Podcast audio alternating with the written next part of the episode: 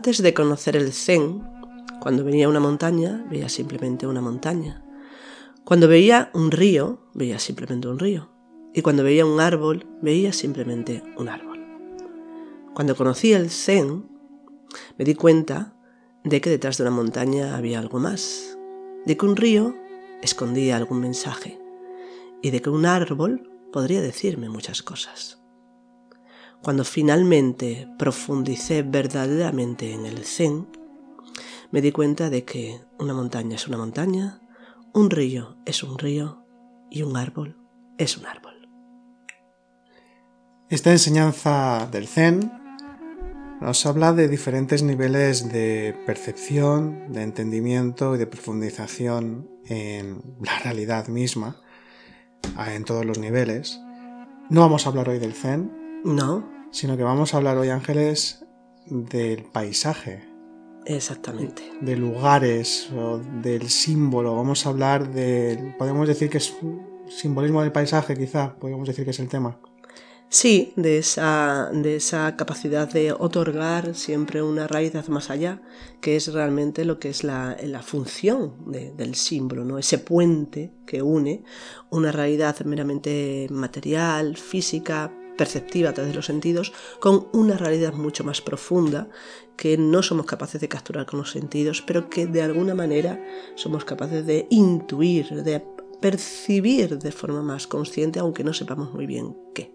Y precisamente el símbolo es ese nexo de unión que nos va a permitir dar el salto, dar el salto de pasar de esa percepción que simplemente ve lo exterior, la montaña, el río, el árbol, para intentar descubrir algo más profundo, algo más real, aquello de lo cual participamos tanto la montaña, el río, el árbol, como los seres humanos, el espíritu la realidad consciente. Bien, pues es el tema de que vamos a hablar hoy. Y bueno, pues eh, nos presentamos, mi nombre es Álvaro González. Y mi nombre es Ángeles Soto. Y os damos la bienvenida a Sendero a la Nada, un podcast dedicado a la espiritualidad, el autoconocimiento, las religiones comparadas, el simbolismo y todos aquellos temas relacionados con el desarrollo espiritual del ser humano.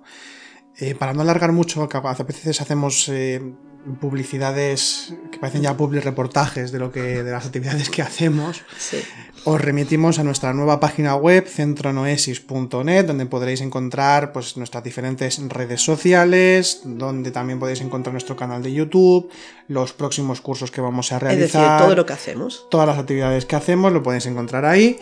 Lo que sí que siempre os, como os invitamos cada semana a que participéis, a que os suscribáis a nuestro canal de Telegram, el canal Noesis, donde realizamos charlas en directo los sábados, los lunes club de lectura también, los viernes meditación y compartimos contenido a lo largo de la semana con todos vosotros y además como podéis responder y puede haber feedback, pues es una forma también de crear un poco de comunidad. Bueno, pues hecha la publicidad eh, básica en la presentación del programa, vamos a empezar con el podcast hay, ciertos temas que, por obvios, por ser muy evidentes, los pasamos por alto, lo, entendemos como algo dado, como algo hecho, y no se reflexiona a veces demasiado ¿no? en estos temas. Y en este caso en el paisaje. Es decir, nosotros como vivimos siempre en algún paisaje, porque vivimos como, como microcosmos dentro de un macrocosmos. Exacto. Y, y, entonces, pues hay paisaje, hay lugares que transitamos, que habitamos, que recorremos, que les damos diferentes usos también, eh, y todo eso tiene una carga simbólica, una carga también energética, tiene una carga a muchos niveles. Entonces es el tema que queremos tratar hoy. Eh, la semana pasada ya hicimos un podcast también de la simbología de la puerta. Y eh, si lo escuchasteis, y si no, pues os, invito a que lo escuchéis incluso antes de escuchar este mismo podcast, porque es como una hay una continuidad con el simbolismo de la puerta y estuvimos viendo pues que ese, ese cruce de umbrales, ese, ese, transitar de un lugar a otro, ese cruce de, dimensiones eh, cualitativas también, espirituales, vimos muchas significaciones que tiene eh, la puerta o el umbral y con el paisaje sucede algo parecido en este sentido, porque no es lo mismo estar recorriendo un desierto que de repente cambiar de paisaje y llegar a la montaña o sumergirse en las profundidades de un bosque o de un lago o incluso de la ciudad. ¿no? Pues, eh, todo, eh, también es un cruce de umbrales el cambio de un paisaje a otro. Sobre todo vamos a hablar en este caso del mismo simbolismo del paisaje, Ángeles. No sé por dónde podríamos empezar o qué, quieres comentar para... para Bueno, este- pues eh, yo quisiera comentar antes de empezar ya, antes de entrar en la cuestión de- del simbolismo, de por qué, cómo nos ha surgido la idea de, de hacer este podcast Sí. Y qué es lo que queremos hacer realmente, porque vamos a explicar que queremos hacer algo más. Bueno, ¿cómo surgió la idea? Bueno, pues en uno de, los, de las salidas que hicimos Álvaro y yo, no hace mucho, fue la- hace dos semanas o tres semanas. Sí, por ahí más o menos. Pues fuimos a un lugar de casualidad, porque sabíamos que existía, pero ni siquiera habíamos pensado en ello. Fuimos a un lugar Bueno, no, relativamente perdona, de cerca. hecho nos equivocamos. Sí, nos equivocamos, pensábamos que era una cosa y luego fue otra. Sí, estaban buscando, sí, cuenta, estaban cuenta. buscando una iglesia que, que existe, bueno, pues aquí en Extremadura, que le llaman la pequeña capilla Sistina y que tiene pues unos decorados, pues queríamos verla. Y nos confundimos, nos confundimos y pensamos que ese lugar era un lugar relativamente cerca de Mérida, en la provincia de Cáceres, pero muy cerca de Mérida, Sí. bastante cerca de aquí realmente, que eh, se llama Santa Lucía del Trampal, que también es bastante conocido, pero pensamos que ese- era ese lugar. Y en vez de informa- informarnos, porque de verdad que me confundí, pensé que era la de Sí, la sí. Sistina, Además, veníamos, por cierto, de un lugar que había sido como un templo antiguo relacionado también con el culto a la muerte, que era el dolmen de Lácara. Ah, el dolmen, de un Veníamos dolmen. de- sí, sí. del dolmen. Dolmen de Lácara, cerca un- de Mérida. Sí, que era- además es una pasada. Sí. Y, y entonces ya cuando tú dijiste... Ah, pues vamos a la vamos capilla. a la esta, capilla, ¿no? eh, ¿no? Vamos a ver qué, qué hay. Y fuimos para allá porque estaba muy cerquita realmente. Y eh, bueno, fue un poquito odisea el pueblo, porque Vale, sí, porque resulta que, bueno, sí, para, para meter el coche por ciertas calles... ¿cómo se llama el pueblo? El pueblo se llama Alcuéscar. Alcuéscar. Y sí. había calles de estas típicas de pueblo que eran bajadas y algunas bajadas y subidas Estrechísimas. Con escalones al lado de las puertas. Que incluso había algún vecino que estaba en, la- en las puertas y te decía que metieses el coche un poco más para la izquierda o a la derecha. sí, alguna cosa. Bueno, nada, fue un poco odisea. Y luego ya cuando llegamos a la carretera, pensando que, que hay- estaba relativamente cerca, tres kilómetros de distancia kilómetros de entre recorrido, el pueblo y, y al lugar. Y precisamente da la casualidad de que no se puede ir por ningún otro lugar, que luego estuvimos averiguando y no, eh, No, vas por ahí. es no el vas. Único camino. sí. que sepamos. Pero bueno, todo esto que fue muy interesante, la verdad que lo pasamos bien, viene en relación a que encontramos un lugar que es una preciosidad, es impresionante, es una, es una iglesia que es eh, lo que queda del resto de un monasterio que hubo antiguamente en el siglo eh, VII u VIII. Sí, aproximadamente, sí, de casi prácticamente época visigótica. Sí, y que realmente nos impactó, nos impactó bastante. ¿Por qué? Bueno, si tenéis oportunidad de verlo, pues eh, os aconsejamos que vayáis, ¿no? Sí, sí, podéis acercaros. Es una iglesia completamente mu- muy distinta a las habituales, pero independientemente de eso, lo que a nosotros nos impactó fue lo que percibimos en el lugar. ¿Mm? Es decir, ese algo más que hay más allá de esa construcción. ¿Por qué? Porque eh, con la, hay un centro de interpretación, lógicamente, allá al lado, y estuvimos, nos, nos enteramos de que esa zona se dedicaba antiguamente al culto de la diosa Ataecina, que es una diosa íbera, Sí, como una especie de trasunto de, de, mm, Sí. de la... eh, te diré ahora el nombre.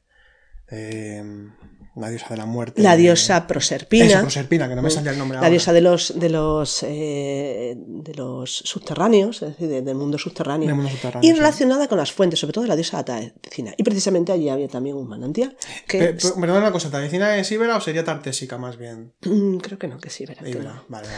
Entonces, eh, en realidad, mm, bueno, de las poblaciones eh, en esa época romana, de la, de la invasión romana o conquista sí, romana, sí.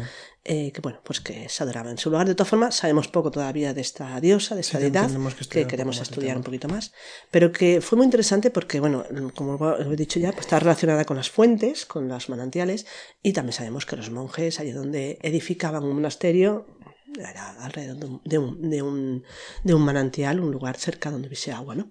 Entonces, lo que nos impactó fue esa realidad profunda Esa presencia. esa presencia, exactamente, la presencia sí. del lugar. La presencia del lugar que se, mm, se, se percibe en todo lugar, pero sobre todo dentro del templo. Por el templo, la iglesia, lo poco que queda, es como, bueno, actúa como canalizador de esa, de esa presencia que existe en el, en el lugar determinado, ¿no? en, ese, en ese sitio. Porque ya sabemos que esas construcciones, ya sean las iglesias, los monasterios o, o las, las catedrales o cualquier otro templo, de cualquier otra tradición, lo que actúa es como una aguja en el cuerpo humano, una aguja de, acupuntura en el cuerpo humano. Permite de alguna forma canalizar esas corrientes existentes, esas corrientes de la Tierra, ya sean telúricas, ya sean electromagnéticas, las corrientes ley, o sea, las líneas ley, perdón, o eh, las corrientes telúricas, ¿no? Toda esa energía, de alguna manera, el templo actúa como esa aguja que va a permitir eh, redirigir esa energía para un uso consciente, un uso pues eh, relacionado con lo espiritual. E incluso unificar energías, digamos, cósmicas que vienen del cielo con las energías telúricas, las Propiamente de la energías Tierra. eh, tónicas, como suele decirse. Exactamente. Sí. Por lo tanto, se convierten los templos en lugares donde se unifica el cielo y la tierra, ¿no? Entonces, es, de alguna forma eso fue lo que nosotros capturamos de ese lugar. Sí. Y eh, nos ha pasado ya un par de veces más, de una forma, nos ha pasado más veces, pero sobre todo de una forma bastante impactante ha sido también en otros lugares. Ujú. Eh, los otros lugares, uno es Sant Pere de Rodes, en, En Gerona. en Gerona, en, en Cap de Creus, ¿no? No, Cap, Cap de Creus o no, Cap de Roses, ¿no? Sería. O. Cap de Roses, sí. Cap de era Cap Roses. de Roses, sí. en, pues eso, es lo mismo, un monasterio que existe, que tampoco está ya habitado por los monjes. Y también nos pasó, pues, exactamente lo mismo. De sentir esa presencia de un, lugar que tiene otro tipo de calidad, otro tipo de sabor interno. Exactamente. Y también nos pasó en Villalcázar del Sirga. Villalcázar de Sirga. Sí. Sí. Con Como la- En de Sirga, que por cierto le llaman Villasirga. es Sí, como la- el- a mí también me gusta más Villasirga. pero- Es que originalmente el pueblo se llamaba Villasirga. Y luego lo cambiaron por Villalcázar que de Sirga. está en Palencia, ¿no? Está en la provincia de Palencia eh, est- y, es- además es espectacular porque incluso te puedes Mm. imaginar un poco lo que se podía ver también en el medievo, porque Mm. es un lugar que es un, un lugar de paso del Camino de Santiago. Del Camino de Santiago, sí. De hecho, está muy cerca de Fromista, que es conocida, o sea, es muy conocida la, la iglesia de Fromista por, Sí, por por diversas simbolismo. Eh, pero por ejemplo nosotros cuando estuvimos ese tipo de presencia o ese tipo de calidez, ese tipo de... Es que no nos pasó, sentimos- nos pa- fue muy curioso lo que pasó tanto en, en Villalcázar de Sirga como en Fromista, Sí. porque fue, visitamos una y otra seguidas y mm, para resumirlo, eh, en, Vi- en Villa- Villasirga encontramos esa vida o esa presencia espiritual Sí, sí. y Fromita, Fromista, al contrario, encontramos que estaba vacío de vida. Hemos de decir que Fromista es preciosa, la iglesia está llena de simbolismo. por fuera Los canecillos exteriores están, tienen un simbolismo extraordinario, pero le han restaurado tanto que es como si hubiese perdido la presencia profunda o espiritual que seguramente de la que participó pues, en la antigüedad. Sin embargo, eso queríamos decir. Hay lugares, hay lugares, hay templos o lugares físicos que mantienen esa presencia espiritual, porque presencia espiritual hay en absolutamente todo. Pero hay algunos lugares donde esa presencia se ha intensificado a lo largo de los siglos. Y hay lugares que no, que lo han perdido. dilu- se ha diluido. Que se ha diluido. Mm. Entonces, hemos encontrado que en esos tres lugares está muy presente.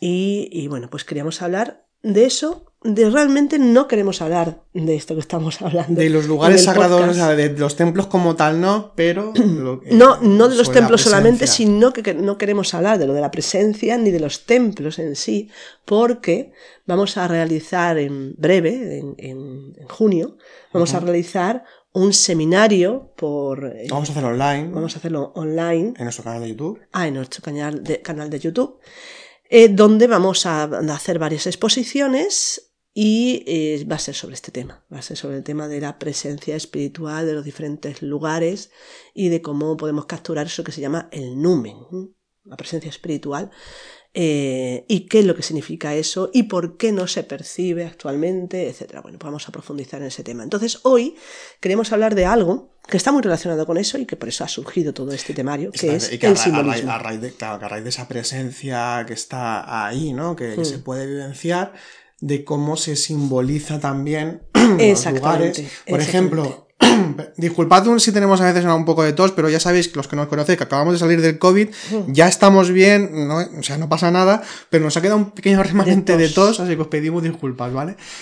Eh, lo, que, lo que iba a comentar, que eh, es, es como una, una especie de retroalimentación. En la que al experimentar cierto tipo de, de presencia, de calidez, de, de elevación interior, ¿no? De los que estaban ahí, pues entonces eso ha provocado que no únicamente se utilice de forma, vamos a decir, más física o más plasmada, más manifiesta esos lugares como lugar sagrado para cualquier tipo de actividad, la que sea, eh, sino que también se simboliza, que se convierte en símbolo. Y eso, al convertirlo en símbolo y a darle un significado determinado eh, por parte, por ejemplo, de toda una, comunidad espiritual, como puede ser, por ejemplo, un monasterio, eh, esto retroalimenta que el lugar también recoja o tenga como más presencia todavía, ya así de una especie de ouroboros de mm. pez que se muerde la cola o de serpiente que se muerde la cola, eh, y que permite que ese lugar pues cada vez tenga, como acabas de comentar, que haya lugares que tengan cada vez una mayor presencia, una mayor em, calidez, un mayor sabor interior muy sugerente y muy interesante para poder realizar cualquier práctica espiritual, porque además incluso hay diferentes tipos de lugares, pero esto lo, tocaremos en el seminario que, acabas de anunciar. La cuestión es que en el paisaje, por ejemplo, en este lugar en Trampal, donde, donde cerca de Mérida, donde decía Ángeles, y en San Pedro de Rodes, y otros tantos, por ejemplo, son lugares que están en la montaña.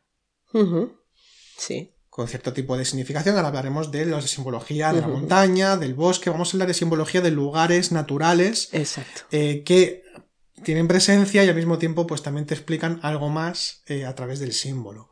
Exacto. Entonces, ¿te parece, eh, Ángeles, en comenzamos que con algunos símbolos eh, interesantes, sugerentes? Entonces vamos a comenzar por la, montaña, ya que hemos empezado a hablar de lugares que están en montañas o en ciertos cerros elevados. Simbólicamente, además estamos hablando de algo que es muy universal, por cierto, es decir, no, vamos aquí a mencionar eh, simbologías que sean únicamente de culturas o de tradiciones espirituales determinadas, que también, sino que es algo muy universal porque lo encontramos en todo el mundo eh, prácticamente, ¿no?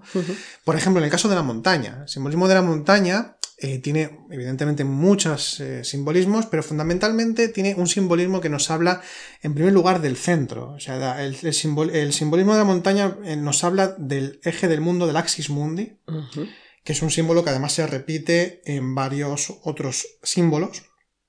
¿Qué es el Axis Mundi? Bueno, el Axis Mundi, que por cierto, eh, para los que sois fans del podcast, tenéis un curso de, introducción a la simbología hermética y creo que el primero de, este, de este cursito es sobre la, sobre la simbología de la, del Axis Mundi, del eje del mundo.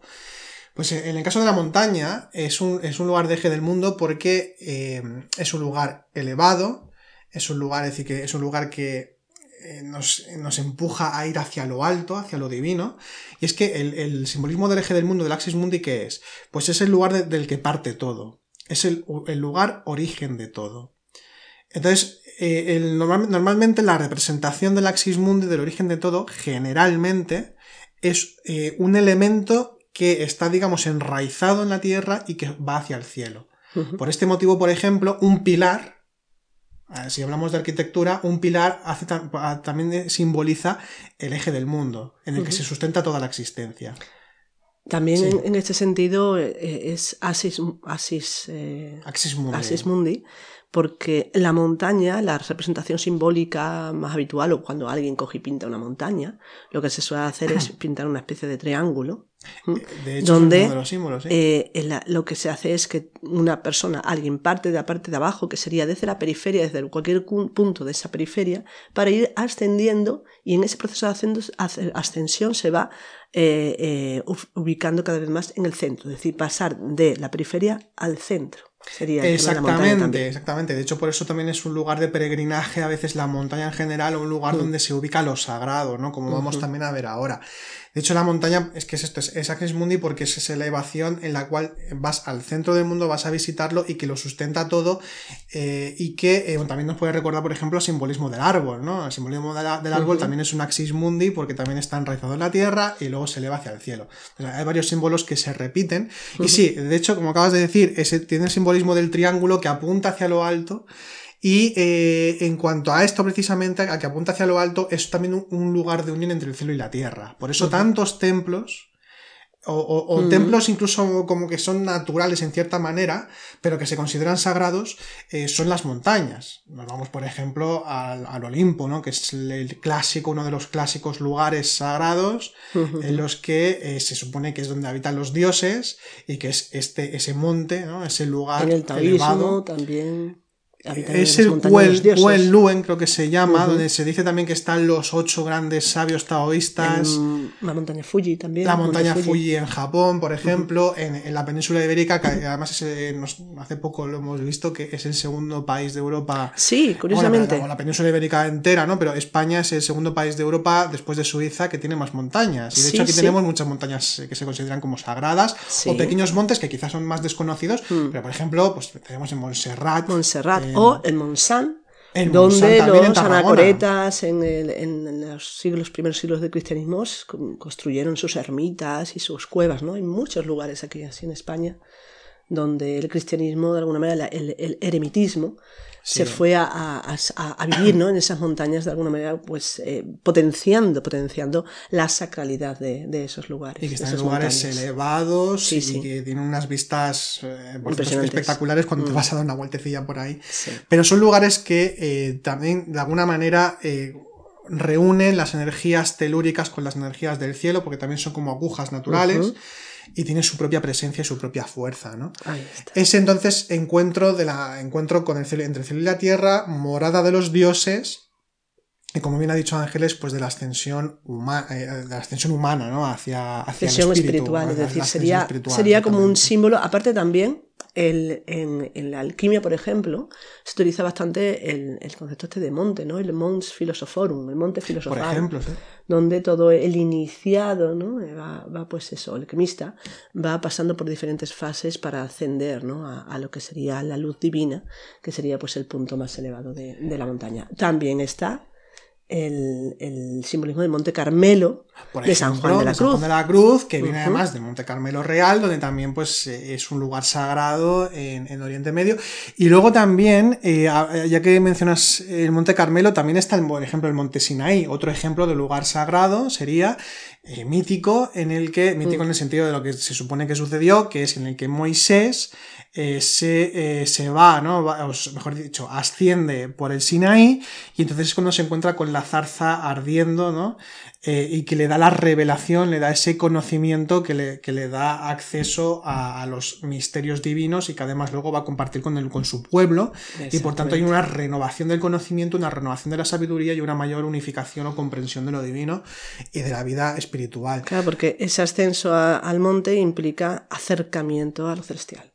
Exactamente. Y por eso de ahí se extraen de alguna manera los mensajes. Además, una, una un simbolismo también parecido en este contexto del ascenso y, y lugar de la revelación y de la iniciación, también es el de la escala, la escalera. La escala. Porque escala la de escalera, la, la escala de, por ejemplo, ¿no? Pero eh, la, la escalera eh, es como un lugar de ascensión iniciática que nos lleva a lo más alto, nos va a llevar a la unificación con lo divino, a la mistificación, a la- a la- al despertar en definitiva, y tiene pues cierta referencia, cierta, cierta eh, analogía con, con la- el simbolismo de la montaña. Entonces, eh, bueno, pues así muy, muy someramente, porque claro, no vamos a hacer un monográfico de la montaña, pero es un simbolismo que lo encontramos en todas partes. eh, bueno, de hecho, por ejemplo, también está el Shiva Maheshvara, que es otro monte, montes sagrados o imaginarios. Monte Kailash, en la India. Por ejemplo, luego también está el monte, el monte ¿En Meru. la India o en Tíbet? Creo que es el Tíbet, el Kailash. Sí, sí. El- el est- pero imaginalmente también nos encontramos, es decir, en lo que serían los mundos imaginales, estos mundos superiores, en las regiones espirituales hay también algunos eh, nombres eh, importantes, como puede ser, por ejemplo, el Monte Meru. El. Monte Meru dentro del hinduismo, en general, dentro del hinduismo, es una montaña axial porque es una montaña que está en el centro del mundo literalmente. Literalmente de- dentro del contexto de la simbología Sí, del Monte sí, Meru, que además es como que el mundo tiene una especie de forma de loto, eh, pero y el centro está presidido por el Monte Meru, donde también, si no recuerdo mal, estaría una ciudad, ah, una ciudad eh, eh, sagrada, que además, no recuerdo el nombre, pero la- las coordenadas, es decir, el cómo está constituida esa ciudad, la forma que tiene, que tiene incluso como una forma cúbica, es igual que la Jerusalén celestial. Incluso Claro. el número de puertas que tiene, me parece que eran 12. 12. Total, tiene toda una simbología muy interesante. Pero esto, como lugar imaginal, como centro del mundo, el lugar centro de todo, de donde todo emana, el monte Meru.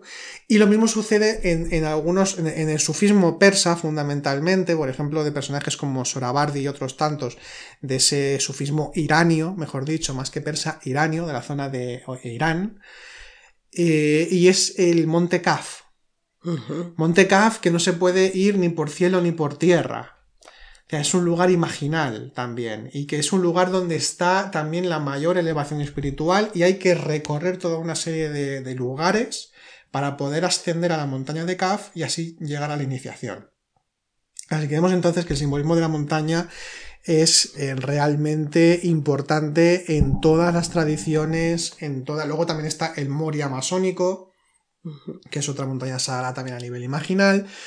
En definitiva, vemos que hay eh, muchas eh, referencias tradicionales eh, de la montaña. Y yendo hacia el simbolismo, vamos, a decir entre comillas, contrario, si la montaña va hacia lo alto, hacia lo elevado, es un triángulo con su, con, su arista, digamos, superior, mirando hacia, o sea, con su arista mirando hacia arriba. Hacia abajo, es decir, triángulo invertido, tenemos el simbolismo de la cueva o de la caverna. Incluso, eh, bueno, esto lo vamos a explicar ahora, pero ¿qué sería la caverna? Bueno, la caverna, en primer lugar, sería como un arquetipo de, la matriz materna, es decir, de la receptividad, de, la gestación. Por eso muchas vírgenes y relación vírgenes negras se han encontrado en cuevas. Exactamente. En pozos o en cuevas, es lo habitual. Y por este motivo, con este tipo de leyendas y que está hablando básicamente de ese regreso al útero o de ese nacimiento que se ha de gestar, eh, esto toda una simbología, la de la gestación y la de la Virgen en este sentido, porque por ejemplo en muchísimas, muchísimas eh, criptas eh, de catedrales y de iglesias, desde la iglesia más sencilla a la más elevada, bueno, la más compleja, eh, suele estar la cripta donde está la Virgen y donde es el lugar como la cripta como lugar eh, tónico, como lugar bajo tierra, subterráneo, volviendo a esta ataecina de, ¿no? de una Perséfone, por ejemplo, también nos encontramos con una simbología precisamente del ir a las profundidades, de ir en busca del propio origen, del propio nacimiento original, donde se, y, por eso también en las quintas nos encontramos con este, con, en este contexto, con esta simbología, pero porque viene también de los ritos de iniciación eh, que muchos ritos, muchísimos ritos de iniciación, donde se da esa muerte iniciática ritual eh, para volver a nacer y convertirse en un, iniciado, se da muchas veces en cuevas, ya en épocas chamánicas de todo el mundo, en épocas eh, en las que digamos que el chamanismo era, estaba como más vigente. Estaba lo que, lo que, por ejemplo, el conocido historiador de las religiones Mircea Eliade hablaba del regresus ad uterum, es decir, de que uno ya ha nacido, como digamos físicamente, se ha criado eh, en, su cultura o en su, en su tribu, en su, en su lugar de nacimiento y entonces llega un momento en el que tiene que convertirse ya sea en hombre o ya sea en chamán o en mujer o en un adulto en, definitiva o en, un oficio concreto que los oficios también son sagrados que esto algún día tenemos que hablar también de esto del tema de los oficios y de cómo se espiritualiza la vida antiguamente.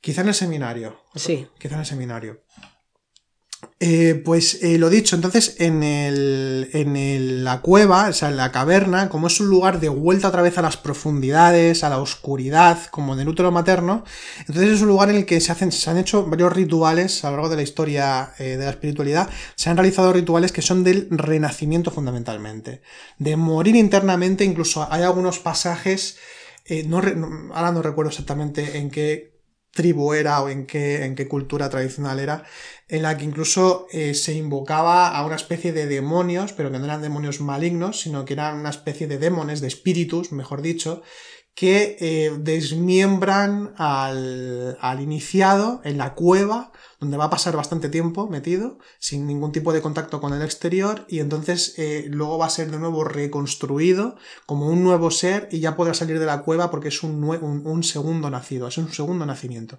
Entonces la caverna tiene que ver mucho con el segundo nacimiento y también con esas energías telúricas internas eh, en, en, general, ¿no? Sí, sí. y también tiene que ver con el subconsciente. Claro, precisamente. No olvidemos, por ejemplo, pues el simbolismo que aparece en Alicia en el País de las Maravillas, cuando se sumerge en esa madriguera que a la vez, como decía, ¿no? ese, ese sumergirse en, esa, en eso que está por debajo ¿no? de, de, la superficie terrestre, de, de, alguna manera implicaría pues esa, esa vuelta al origen, a lo, a lo, a lo matricial, ¿no? eh, también eso implica a la vez una vuelta al conocimiento de nuestra propia realidad interna, es decir, a nivel subconsciente, a nivel de todos esos recovecos que tiene esa cueva, esa, realidad que puede resultar incluso laberíntica de profundizar y de sumergirse en una realidad que en principio es oscura, oscura, no tiene la luz del sol, pero que es necesario ¿no? para, para descubrir pues, ese mundo de las maravillas que bien lo dijo ahí pues, el, el autor ¿no? de, de Alicia en el País de las Maravillas. Lewis Carroll. Carroll. En, el, en, este contexto también del, del sumergirse y ese descubrimiento, y también, también es un lugar de, de la, de la realización de operaciones mágicas. Y un lugar de, encuentro con lo mágico eh, por diferentes motivos, pero fundamentalmente porque es el encuentro con la energía telúrica. Se entiende también que la caverna es un receptáculo, es un lugar en el que habitan o en el que se mueven ese tipo de energías. Y entonces el mago eh, puede operar eh, con esas energías telúricas para poder realizar las operaciones del tipo que sean, vaya, de, la magia que del tipo que sea. Entonces vemos que la cueva también está muy presente en todas las tradiciones eh, con este tipo de. con este tipo de, de consideraciones. Y en el simbolismo eh, románico. O sea, o lo, que mejor dicho, lo que es la construcción románica es muy tónica, es muy de, de, la Virgen María, es muy de la caverna también aquí podemos ver la, digamos, el contraste hmm entre el románico, que es más telúrico, es más tónico, es más eh, oscuro, cavernoso, ¿no? Y sin embargo lleno de simbolismo. Absolutamente, y que hay que descubrir y desentrañar, y nos encontramos con la montaña, que es la, que es la catedral gótica, o la, luz, la, luz, la, búsqueda, la, búsqueda de la altura, mm. y, tiene un contraste muy sugerente. Claro, porque si, si, nos fijamos en los, en los edificios más románicos, vemos que no hay tanta luz, no hay tanta ventana, simulan de alguna manera pues esa cripta o esa cueva para introducir, exactamente para, para, introducirnos en una en esa oscuridad propia en ese auto eh, en ese recogimiento para conocer esas interioridades, y sin embargo el gótico es que son complementarios nos encantan los dos no el gótico es la luz. Hay ventanales hay vidriales eh, vidrieras, vitrales. vidrieras que eh, iluminan todo el lugar y hay luz y luminosidad por todo, y espacio, espacio y altura. Todo lo contrario, se pasa de la cueva a simular las, es decir, los cuerpos celestes, la, luz del cielo. Y son complementarias ambas experiencias. Y la, experiencia del románico implica esa, esa, sumersión, no en todos los templos, ¿eh? porque normalmente hay una mezcla, pues que convivían, ¿no?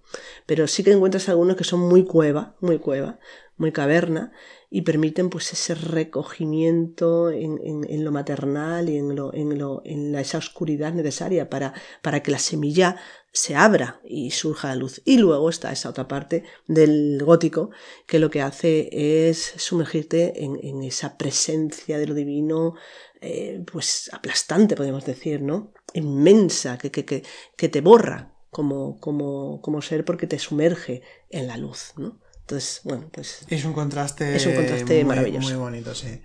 Sí, sí. Eh, entonces, bueno, volviendo eh, para terminar un poco lo de la caverna, eh, la caverna también es un lugar de recogimiento y de hecho, bueno, nos encontramos con los eremitas. en todas las tradiciones, ya sean eremitas del desierto o eremitas de las montañas o incluso de los bosques, uno de los lugares eh, predilectos, uno de los lugares habituales es la caverna, donde es el recogimiento, las cuevas.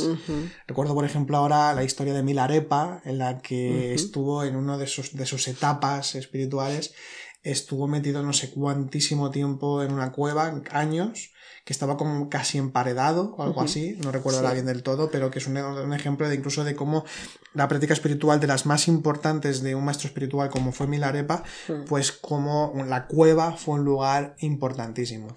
De hecho, en, por ejemplo, en las montañas que hemos hablado antes, ¿no? como por ejemplo el Mont o, seguramente muchísimos más, vemos que muchos de los eremitas, de los santos que se, a lo largo de los siglos se han llegado a conocer que existían, vivían en ermitas, pero es que muchas de esas ermitas están excavadas en rocas que ya, o sea, perdón, en, en, cuevas naturales que existían en esos lugares y que, bueno, de alguna manera lo adaptaron un poquito más a, a estar ahí, ¿no? A viviendo. Entonces, sí, sí, buscaban esas cuevas dentro de, de la montaña. Sí, así que bueno, es un lugar, como vemos, importantísimo. No vamos a entrar aquí a hablar de la caverna de Platón, porque todos lo conocemos, es una alegoría, entonces como ya la conocemos, pues tampoco, pero bueno, a menos decir que no se nos ha olvidado de, que la caverna de Platón, pues también es uno, uno de los eh, lugares eh, muy recurrentes cuando se habla del simbolismo de la caverna, de la cueva o de la, de la, del lugar eh, subterráneo, pero que tiene otro tipo de connotación dentro del contexto hmm. de este podcast y por tanto, pues no vamos a entrar en ello. Pues pasando a otro simbolismo, otro otro, símbolo eh, sugerente, misterioso, que tiene también como una presencia muy, muy especial, que es el bosque. El bosque como lugar eh, de, encuentro también con lo sagrado de, y al mismo tiempo lugar para perderse. También te puedes perder por una cueva, que puede ser laberíntica, pero el bosque tiene como también ese, ese contraste, creo yo, que tiene como ese contraste, si hemos visto la montaña como también un lugar elevado, luminoso, que va en busca de la luz y de, y de, la, de los dioses, ¿no? De alguna manera, de la ascensión. La caverna es el lugar oscuro de, ese recogimiento, de ese autodescubrimiento, de, de esa iniciación también el bosque parece como que tiene ambas cosas en cierta manera. Hmm. Y porque es un lugar al mismo tiempo claro, pero al mismo tiempo oscuro, ¿no? Eh, y que tiene sus propios templos también naturales. Eh, e, de hecho, como ya sabéis, los celtas, eh, para los celtas el bosque era un santuario, era el templo como tal. De hecho, si no me equivoco, lo tengo por aquí apuntado, eh, en el mundo celta la, palabra, o sea, hay como una equivalencia entre palabras entre el, bosque y el santuario que sería eh, Nemeton. Y que, tendrían como una equivalencia etimológica bastante parecida, pero tampoco conozco Bosque y templo. Porque es, el bosque y templo, bosque y santuario. De hecho, bueno, para empezar con el simbolismo del árbol como tal, lo hemos mencionado con el de la montaña, es un lugar del axis mundi, ¿no? del eje del mundo.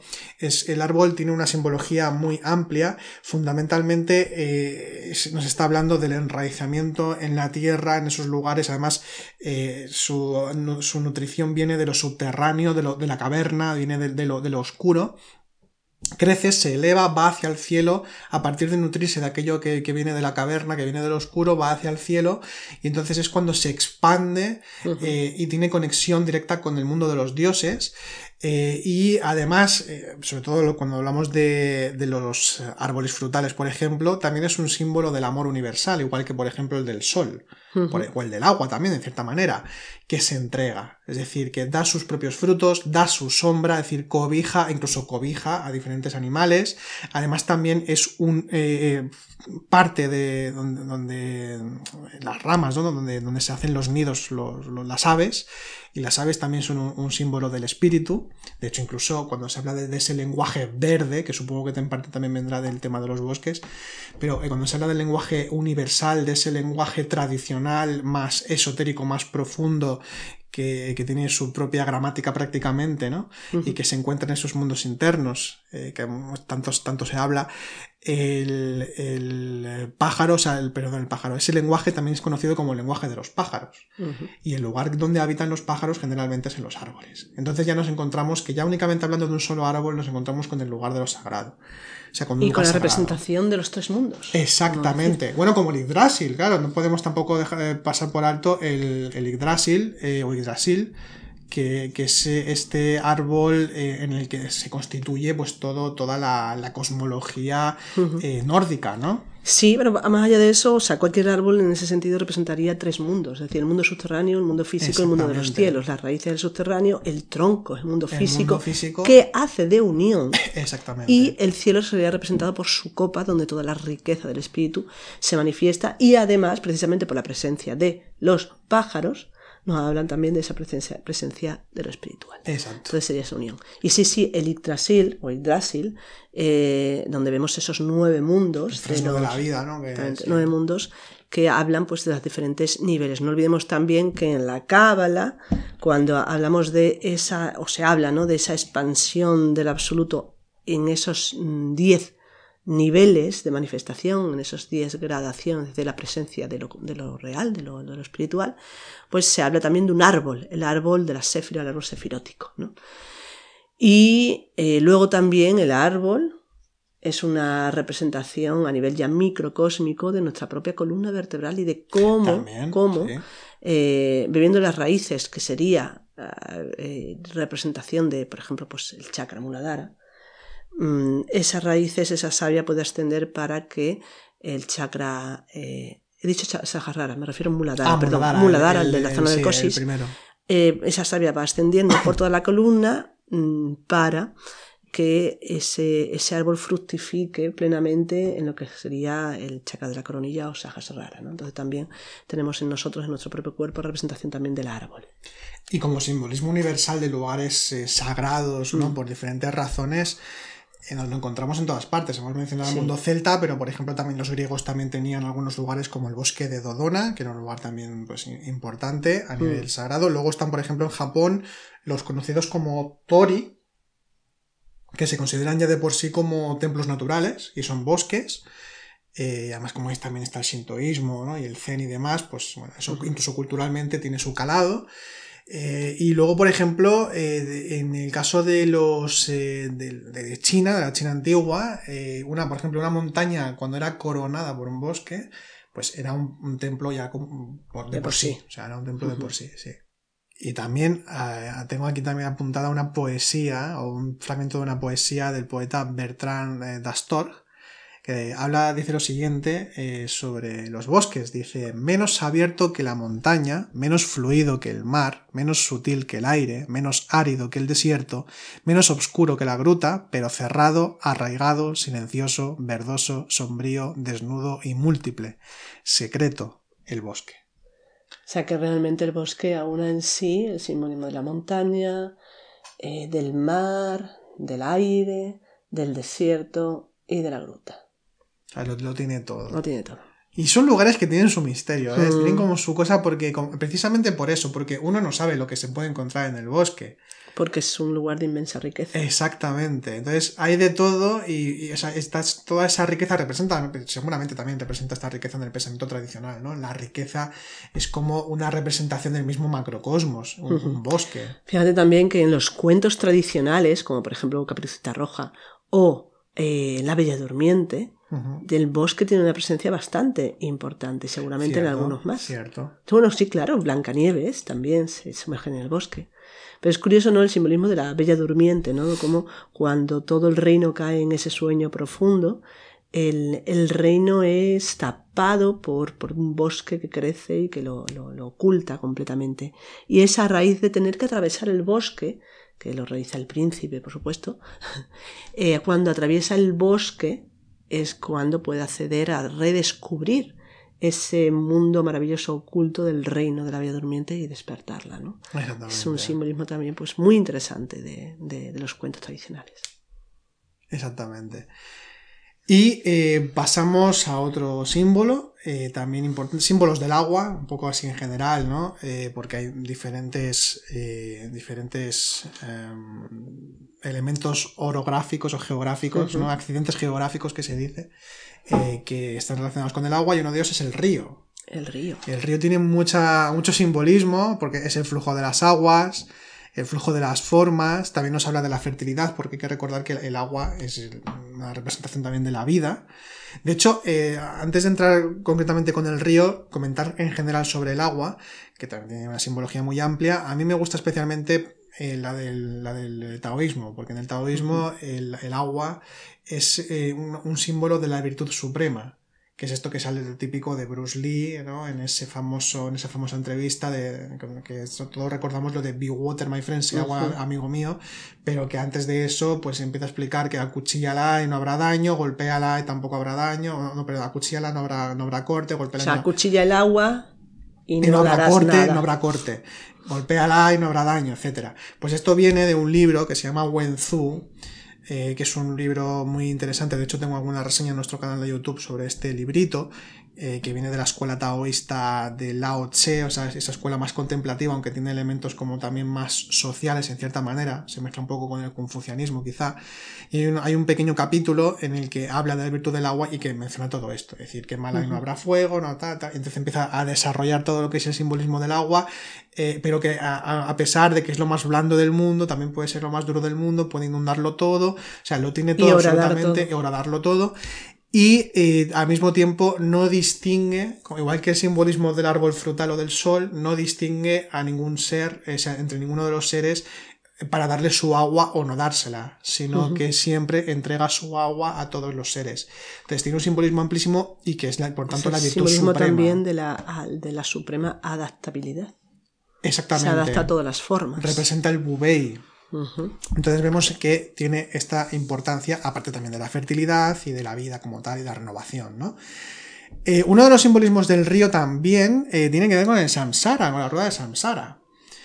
Eh, hay, por ejemplo, una historia en la que es, es, como una especie de también de alegoría, en la que se dice, bueno, pues que imagínate que tú estás en, en la orilla de un río y que quieres cruzar a la otra orilla, entonces necesitas construir una barca, vas a construir esa barca, la construyes y entonces eh, esa, construcción o esa barca con la que vas a recorrer ese río para llegar a la otra orilla, la otra orilla sería la iluminación, eh, esa barca es, eh, sería en el contexto budista pues la enseñanza budista que te permite cruzar el río, que es el samsara, que pueda arrastrarte o no. Tienes que navegar, entonces si lo haces adecuadamente, quiere decir que estás practicando bien el, budismo o la enseñanza espiritual que sea, y llegas a la otra orilla, que además termina la historia como que, bueno, que no vas a, una de las enseñanzas que tiene, o moraleja entre comillas, que no vas a llevarte una vez has cruzado a la otra orilla, no vas a llevarte la barca contigo porque ya no la necesitas, ya has cruzado el río, es decir, es como que hay que despojarse de la enseñanza una vez has llegado al culmen de la iniciación espiritual.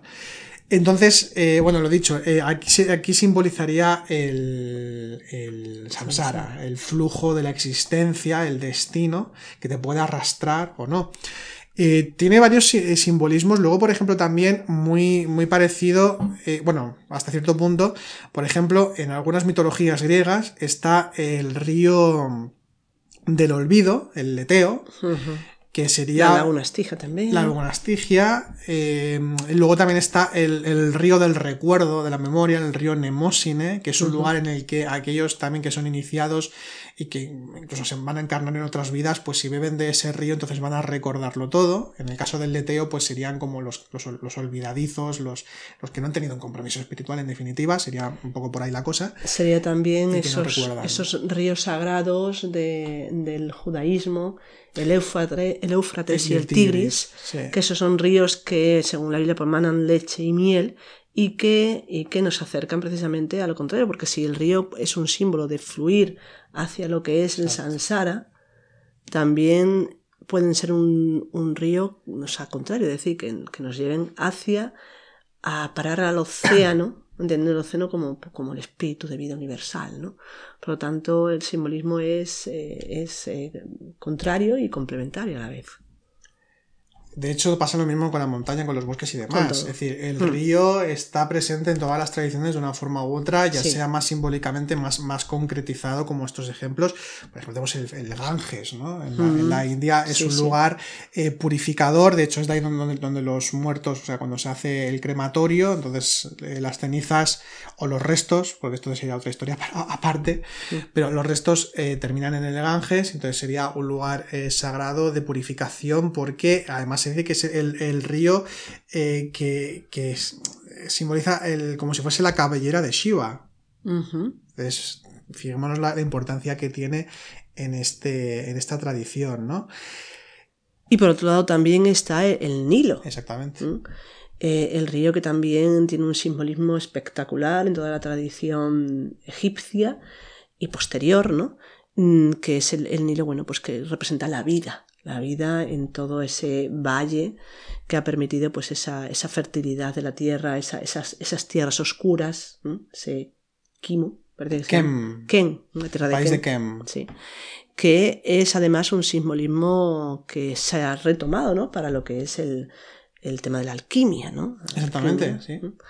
Bueno, pues otro río importante. Bueno, en, el caso del Nilo, el Nilo que prácticamente es una, es una representación también un poco crística. ¿En qué sentido?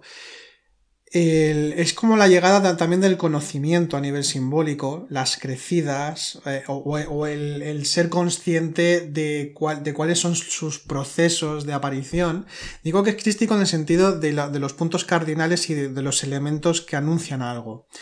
Eh, es decir, en el caso del cristianismo y de otras tradiciones, pero en el cristianismo, por ejemplo, el gallo canta, anuncia la llegada del sol. La llegada de la luz, la llegada del conocimiento, de la sabiduría, de la vida. En el caso de, Egipto, es el ibis el que anuncia las crecidas del Nilo. y, el ibis, como ya sabemos, eh, representa al dios Tot, que es el dios del conocimiento, el dios de la sabiduría, es Hermes, es ese arquetipo de la, de la sabiduría en sí mismo y que anuncia la llegada de la vida, la llegada del conocimiento, la llegada, además incluso que si vemos el contraste de un país que es un país del desierto, ¿no? Entonces en el Nilo aquí cobra una mm, importancia todavía más grande porque es como la contraposición del contraste entre la vida del desierto y lo que es la pura vida del agua, de la fertilidad también y demás. Así que vemos que es un, es un símbolo que se repite muchísimo, que habla de la fertilidad, que habla de la llegada de un conocimiento, también tiene esa parte de que nos habla del destino y del samsara, y también tiene que ver con la cruz, es decir, cuando, por ejemplo, nosotros cruzamos un puente, estamos dibujando una cruz. Mm, exacto. Y eh, bueno, es evidente, no hace falta que explique por qué. Entonces, también tenemos un símbolo de la cruz cada vez que vemos un puente y un río. Más símbolos acuáticos eh, que tienen su importancia en las diferentes tradiciones. Por ejemplo, tenemos el lago. El simbolismo del lago también es, eh, tiene su amplitud. De hecho, en el antiguo Egipto eh, nos encontramos, por ejemplo, con que en los, los, templos o cerca de los templos se llegaban incluso a construir lagos artificiales. de relación, eh, por ejemplo, con, con el cielo. y también se dice que era un lugar donde se escondía el sol y que también tendría relación con el océano primordial, que el océano primordial, que lo tocaremos a continuación, eh, el océano primordial hace referencia como que es padre y madre Nun, ¿no? Atum. Eh, no, Nun no, perdón. Nun no. Atum. Que es como el gran dios supremo, el océano primordial antes de que exista, o sea, lo preexistente, pues también haría referencia un poco a esto. Evidentemente también hace referencia a la, fecundidad, todo lo que tenga que ver con el agua.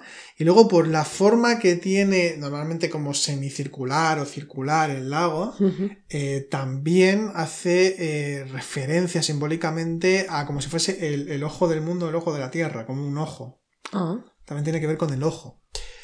Y por tanto, pues vemos que tiene, luego también es un lugar de misterio, donde puede haber pues seres o puede haber incluso ciudades subterráneas, donde son lugares sagrados, eh, hogar de los dioses, un poco también en contraposición con la montaña.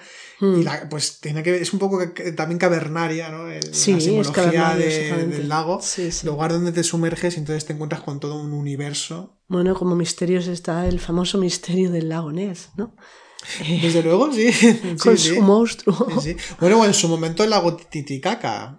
El lago Titicaca en Sudamérica, creo que es Perú, ¿no? En, de, de los incas. El lago Titicaca era un lugar también que era como un hogar de los dioses, y además es una ciudad que se hundió, es decir, que una buena parte de esa ciudad se hundió y está bajo las aguas, eh, el lago Titicaca. Del lago. Del lago, sí, sí, es un lago muy grande. Y bueno, pues entonces vemos que eh, tiene pues muchas consideraciones también el lago. Y luego está la famosísima Dama del Lago del mito artúrico. Sí, exactamente de, que representaría pues las, las potencias que habitan en ese lago que pueden ser encarnadas no por el iniciado no el lugar. En ese sentido representarían esas, esas aguas matriciales o primordiales del cual se recupera pues el, el, el valor no en este caso Excalibur no la espada que va a permitir recuperar el reino que haría referencia a nivel microcósmico a las aguas, eh, bueno, las aguas de vida dentro de nosotros que implicaría o tendría muchísima relación con, con las aguas, bueno, con la sexualidad, ¿no? con la energía sexual. Luego también una parte importante del lago es la representación que ha existido y ha existido siempre, o en muchísimos, muchas tradiciones, los templos, en los templos, la presencia del agua. Del agua, la cual había que, bueno, por ejemplo, la pila sagrada, que sería como un pequeño lago. Cierto. Donde uno... Incluso por su forma circular. eh, Exactamente, sí, sí. ¿no? Y que sería pues esas aguas eh, mm, consagradas eh, que te purifican de alguna manera. Pero es que además en, en muchas catedrales góticas, por ejemplo, existe esa, esa relación entre el cielo y la tierra, o dicho de otra manera, entre lo más elevado, representado fundamentalmente por la cúpula o las, las agujas de, la, de las catedrales, y la presencia del pozo. El pozo, que sería como ese lago o esa, ese, esa conexión con el lago subterráneo, del cual se extraen esas, esas fuerzas también de la propia tierra para unificar. Mm, Bueno, pues en este sentido sería eh, tierra y cielo, pero también agua y fuego. El fuego del cielo y el, fuego del espíritu, podemos decir, y el agua mm, donde se encarna esa- esas potencialidades. También símbolos de, de la alquimia.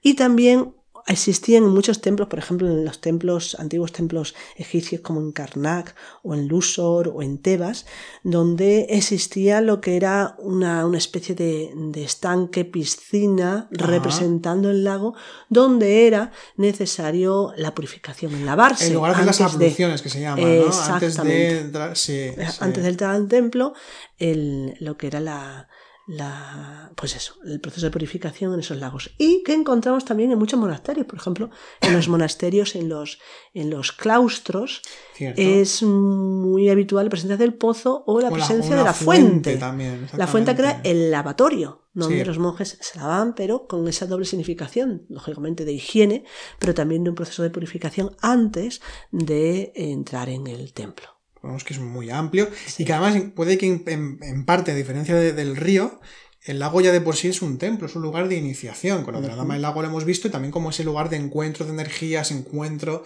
eh, de, lo, de lo sagrado, incluso también en relación con la caverna, eh, también como un lugar de eh, encuentro con el Conexión con lo- subconsciente y a sí. partir de ahí de rescatar eso, las potencialidades que comentabas. Exacto. Así que vemos entonces que tiene un simbolismo pues, muy completo realmente, ¿no? También. Mm. Y eh, como ya para ir terminando un poco lo que es este repaso por algunos de los símbolos del paisaje más, más básicos, porque podríamos seguramente que entrar más en materia con otros otro tipo de accidentes geográficos, pero quizá hayamos dicho de los principales, ¿no? Y que hacen referencia a lo sagrado, que es el océano o el mar. Que al fin y al cabo viene a ser lo mismo, ¿no? En este, en este sentido, simbólicamente. El océano es la indiferenciación, el infinito, es lo inabarcable, lo indeterminado y por tanto también el principio de todo, lo primordial. Hace referencia a lo primordial.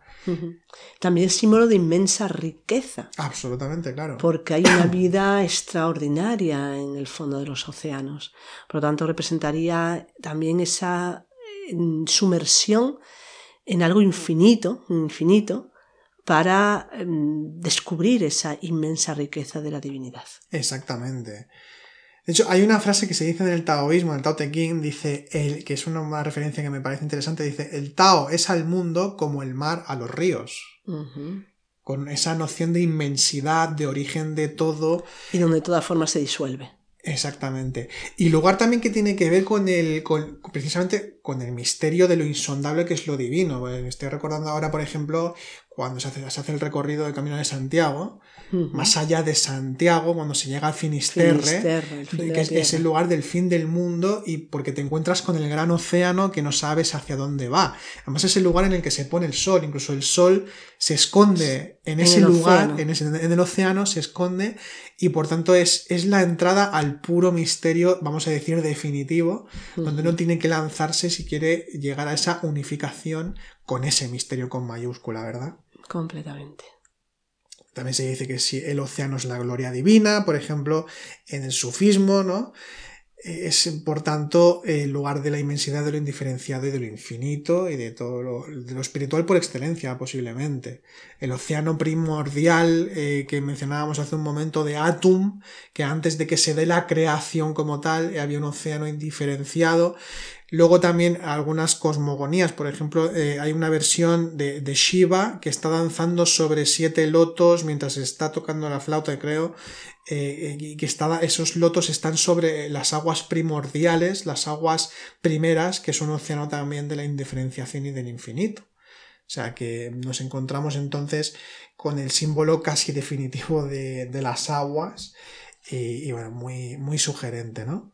Bueno, y hay otro simbolismo que también tiene que ver mucho con, con la indiferenciación primera de la realidad, ¿no? Que sería el desierto. Exactamente. Que la inmensidad, el infinito mm. y que además tiene diferentes, tiene diferentes connotaciones incluso como contradictorias o, contrapuestas. Y en relación, por ejemplo, al océano, representaría también una infinitud, pero al contrario del océano, que está inmensamente lleno de vida, el desierto sería la ausencia de esa vida. Por lo tanto, representaría quizás, mm, fijaos que, podríamos hacer una, comparación entre esos dos símbolos. El océano sería esa vida eh, eh, inmensa manifestada de la decreación a nivel espiritual, ¿no? donde surge toda esa riqueza, y sin embargo el desierto sería esa deidad o divinidad, esa divinidad, no deidad, divinidad o seidad más allá de toda manifestación. Es decir, el Dios escónditus, el Dios desconocido. Es el océano, podemos decir, el, misterio por conocer y el desierto sería el misterio que no se puede llegar a conocer. Es como así, como lo, como lo preexistente, ¿no? Mientras que el, océano sería lo más manifestado, lo más eh, tangible en este sentido, el desierto sí que nos habría incluso antes de la misma. Y por eso es un símbolo que en muchas tradiciones, sobre todo también en la tradición del cristianismo, se ha utilizado para eh, poder salir del mundo de las formas y acercarse más al mundo espiritual, en ausencia de cualquiera de esas formas, el desierto, el vacío el vacío eh, de, de, de, ese, de, esa, bueno, espiritual, o donde el espíritu realmente se encuentra, que es más allá de toda esa forma de decir ese vacío. Ángeles Silesius decía esa frase, ¿no? Yo debo escalar más allá de Dios, a un desierto. A un desierto. Lo cual es bastante impresionante, ¿no? Porque, bueno, hay referencia a ese Dios manifiesto y sin embargo él va más allá de las formas, más allá de lo manifiesto para encontrarse con esa, ese Teos Deus, eh, ¿cómo se llama? El Deus Asconditus o el Agnostos Teos. Agnostos Teos, sí, no, recordaba ahora. el Dios, desconocido. Y de, bueno, en la Biblia mismo, ya que, ya que sale el cristianismo, nos encontramos con dos eventos, muchos más seguramente que ahora no recordaremos, pero dos eventos muy importantes. Una es la peregrinación 40 años en el desierto, que es simbólico, el 40, que sale muchas veces el 40 en el contexto del pensamiento, vamos a decir, más judeo-cristiano, mediterráneo quizá, eh, el 40 hace referencia a, también a como digamos una madurez espiritual en cierta manera. Es como una plasmación, porque además es el 4, o sea, el 4 multiplicado por 10, es una, la plasmación iniciática por excelencia. De hecho, están los 40. No sé si quieres añadir algo al 40 o. Eh, pues esto, el 40, en parte simboliza esto y por eso son 40 años de peregrinación hasta encontrar la tierra prometida, o casi encontrarla. Se llama la cuarentena, que es pasar todo aquello que está en potencia a que realmente se manifieste ya materialmente o cristalizado. Sí, y, y, entonces es, además se peregrina al desierto en el caso de, Moisés y luego volvemos otra vez de nuevo, volvemos al 40, esta vez días, 40 eh, días y también como lugar escenario, el desierto, que es cuando se retira el desierto en, la, el mito de Jesús. Sí, sí, sí, es tentado. En el Evangelio, en el que está 40 días y es tentado, eh, por tanto también sería un lugar de, encuentro, o sea, lugar de demonios, pero no físicamente, sino que simbólicamente también está hablando de ese retiro que hace que uno vea su propio interior en ese desierto, en ese vacío, en esa capacidad de encontrar el silencio, porque el desierto es el mar del silencio. Entonces, eh, en el desierto nos encontramos con nosotros mismos y por tanto vamos a ver nuestros propios demonios, nuestras propias tentaciones y al mismo tiempo también vamos a encontrar a lo, divino. Exactamente. Además, el desierto es el, es el, lugar de, primero, uno de los primeros lugares donde el cristianismo se, se extendió con, con la figura del eremita. Y es que eremita es un nombre que viene de... Del griego, que sería eremos. eremo, o eremos, que significa desierto. Que significa, significa desierto, de ahí viene la palabra, sí. Así que bueno, vemos, eh, perdón, pero creo que te he cortado. No, no, no, solamente que has dicho que el desierto es un, un, mar de... El mar del silencio. El mar, un mar de silencio. Y esto me ha recordado a otro nombre, el océano transparente, que es el nombre de, de tu libro, el libro que precisamente Estamos hablando de, paisajes simbólicos y tu libro pues es, está lleno de paisajes simbólicos. Cada uno de los procesos que vas explicando en ese libro son diferentes paisajes partiendo ¿no? de ese título que es el océano transparente. ¿no? Y fíjate que con el tema del desierto, si quieres la comentamos un poco, pero con el, con el tema de- del desierto, en el- la primera parte del libro, que es La tierra de la ceniza. Suena a un desierto al, eso. al principio, es que al principio iba a escribirlo como un desierto. Pero como tiene toda esta simbología, digamos, tan bella, tan, Mm. tan sugerente, tan del silencio, tan espiritualizada también, lo cambié por Tierra de la Ceniza porque era un lugar eh, pues que era como oscuro, que quema, de- del que hay que marcharse, del que hay que irse para poder encontrar realmente el- lo, lo divinal. Claro, porque en el Entonces, hay- desierto no habría que irse, sino que habría que Hay- ir para encontrar. Exactamente, hay que ir al desierto para, Sí, para ese sí. encuentro. Entonces, por eso lo cambié. Eh, pero sí, eh, de hecho, me tomé algunas licencias a nivel simbólico, pero por otro lado, también en base a lo que, a lo que conocía ya del, del simbolismo de los, de los paisajes y demás. Pero sí, en el océano transparente eh, me sugerían mucho los lugares. De hecho, cada lugar tiene como su propio, su propio sabor. Eh, por ejemplo, cuando, la- cuando a continuación de, de marcharse de la tierra de la ceniza, el peregrino espiritual se encuentra en, la en la- lo que llamé la llanura verdeante, como un lugar muy luminoso, como un lugar en el que todo se ve eh, con claridad, donde es hay- fácil de acceder. es fácil de acceder, puedes recorrer lo que quieras y luego a continuación vas al bosque que le llaman el bosque del hálito, que es ese lugar precisamente de las contraposiciones. Es Ahí está. de sí pero no. Es, es el, el- se le puede llamar incluso el bosque de la paradoja, porque en el bosque nos encontramos con eso. Como decía esta poesía que hemos leído de este señor, ¿no? Es decir, que nos encontramos con todo, es decir, que no, no, o sea, no, no tiene absolutamente, o sea, no es absolutamente cerrado o misterioso o, o- u, u oscuro, pero también tiene todo eso. Entonces es un lugar de contraposiciones y luego ya pues está el río cristalino, ya es cuando hay un recorrido directo en conexión hacia, hacia el océano transparente y el océano transparente es el puro misterio indiferenciado. Entonces eh, cuando, cuando escribí todo esto, cuando escribí este recorrido me, imaginaba como el mapa, ¿no? Eh, de, Ujú. Quizá falta alguna montaña, hay que decirlo también, pero bueno, en el contexto del viaje, tal como lo concebí, pues ya estaba bien. Como salió, eh, estoy contento con el resultado. Y sí, esto todo es un simbolismo paisajístico eh, en, en todos los pasos que, que se da, porque creo que es como muy visual, ¿no? Muy, como me dijeron hace poco, también muy sensorial, ¿no? De- Ujú. porque son lugares el que tú visitas y que tienen su propio aroma, su propio sabor, su propio tacto, y por tanto, pues era un poco también lo que, lo que pretendía. Sí. Muy bien. Bueno, pues si queréis mm, vivenciar de alguna manera esos símbolos un poquito de forma diferente, más poéticamente ese camino espiritual, pues podéis eh, obtener el libro de, de Álvaro González. González. González no. González. González. Álvaro González. El océano transparente transparente. que está pues en Amazon. ¿no? Sí, mira, vamos a dejar el enlace en la descripción de. Dejaremos el enlace sí. Sí, porque nunca, no nos gusta hacer tampoco mucha publicidad de nada y a veces Pero nos dicen, bueno, pero hecho. es que si no, entonces. Así que también tocaba hacerlo un poco. bueno, pues eh, no sé si quieres comentar alguna cosa más, Ángeles, del simbolismo del paisaje si no, pues vamos cerrando ya el, el No, podcast. solamente que, bueno, el conocer estos símbolos, no, no debemos olvidar de que todos estos simbolismos son eh, ese patrimonio intangible de la humanidad Totalmente. que se ha ido construyendo y conservando a lo largo de los siglos eh, en, las diferentes culturas y que nos ayudan precisamente a conectar con eso que hablábamos, el numen, es decir, la parte espiritual, la presencia espiritual de los lugares, mm, de los entornos, del el planeta Tierra que habitamos, que es como un ser vivo, bueno, es un ser vivo consciente y que podemos extraer realmente, pues a través del conocimiento del símbolo, podemos extraer esa otra forma de acercarnos a ello. Pero hablaremos, como ya dijimos, hablaremos más extensamente de todo este tema en el seminario que vamos a hacer en junio, ya avisaremos de la fecha concreta, Sí, pronto, pronto eh, eh, por, por el canal de YouTube en directo. Sí, lo haremos en directo. Será la primera vez que hacemos un evento así. Es que, Sí. bueno, ya, ya os explicaremos mejor cuando ya tengamos fecha y todo preparado. Ya os, os acabaremos de comentar de, de cómo, en qué consistirá este seminario. Eh, ya para terminar, también quiero comentar una cosita más eh, sobre el tema del simbolismo del paisaje. Una de las cosas en las que yo he- insisto mucho en nuestros cursos y en, en varios podcasts también, si lo recordaréis, si lo, si lo recordáis, es que también el estudio del símbolo también nos ayuda a cambiar nuestra propia percepción.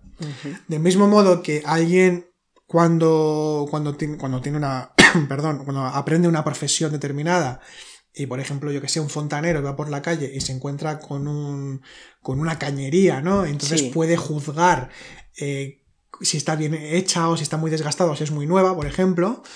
Eh, esa es lo que se llama deformación profesional, que todos la tenemos en, de una manera u otra, pues cuando eh, realizamos el, intentamos realizar el camino espiritual y cuando eh, aprendemos el símbolo, pues también simbolizamos la mirada.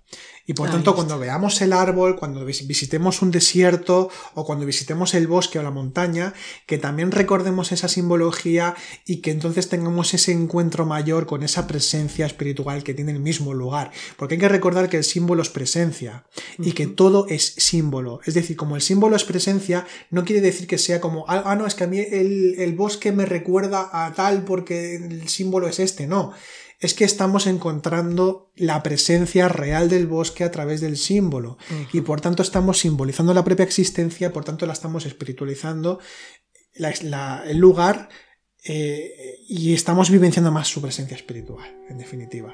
Así que por eso tiene su importancia también este tipo de, estudio, de recordar y de, de espiritualizar la propia mirada.